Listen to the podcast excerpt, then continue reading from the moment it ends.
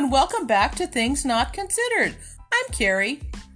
Today's topic is the development of the computer and later the personal computer. Let us consider before we had computers for email, gaming, and surfing the internet, there were machines developed to do complex numerical calculations.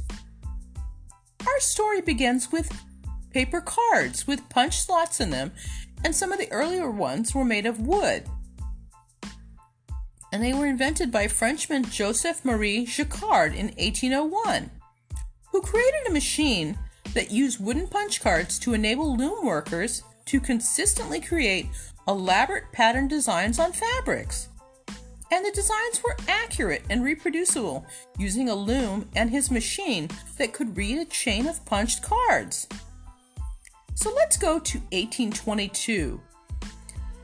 Charles Babbage, an English mechanical engineer, mathematician, and inventor from a wealthy family, where money was no object, he set out to design an error free machine to eliminate human error on calculations. He was a brilliant man and made plans for a machine called the difference engine and he completed only a portion of it with George Clement, a master toolmaker and draftsman.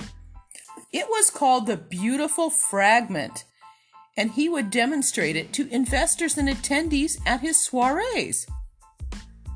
He is considered the originator of the programmable computer.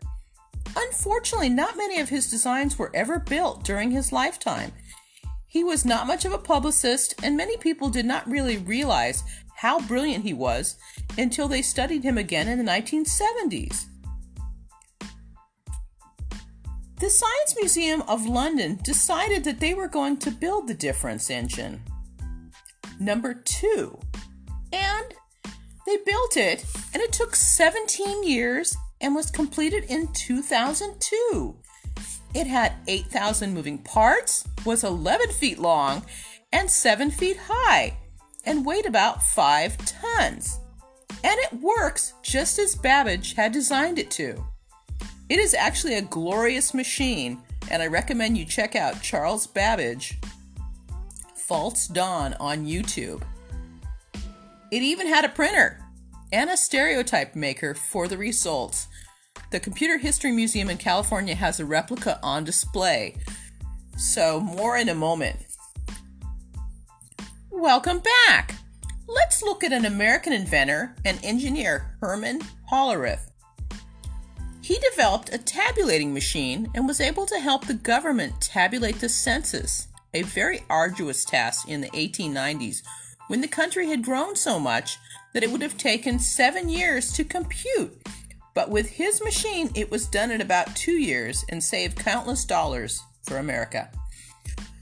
He is considered a major contributor to computing and founded a company that eventually would become IBM in 1924. If you want to hear a little about how his punch card machine worked, take a look at a video called Bubble Sorting Using Punch Cards, Hollerith, and IBM. There are so many incredible inventors in the story of the computer, but I suspect you may want to hear about some more modern individuals.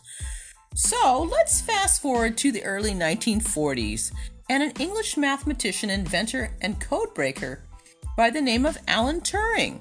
He is responsible for breaking the code on the German Enigma machine, which helped to shorten World War II by a couple of years.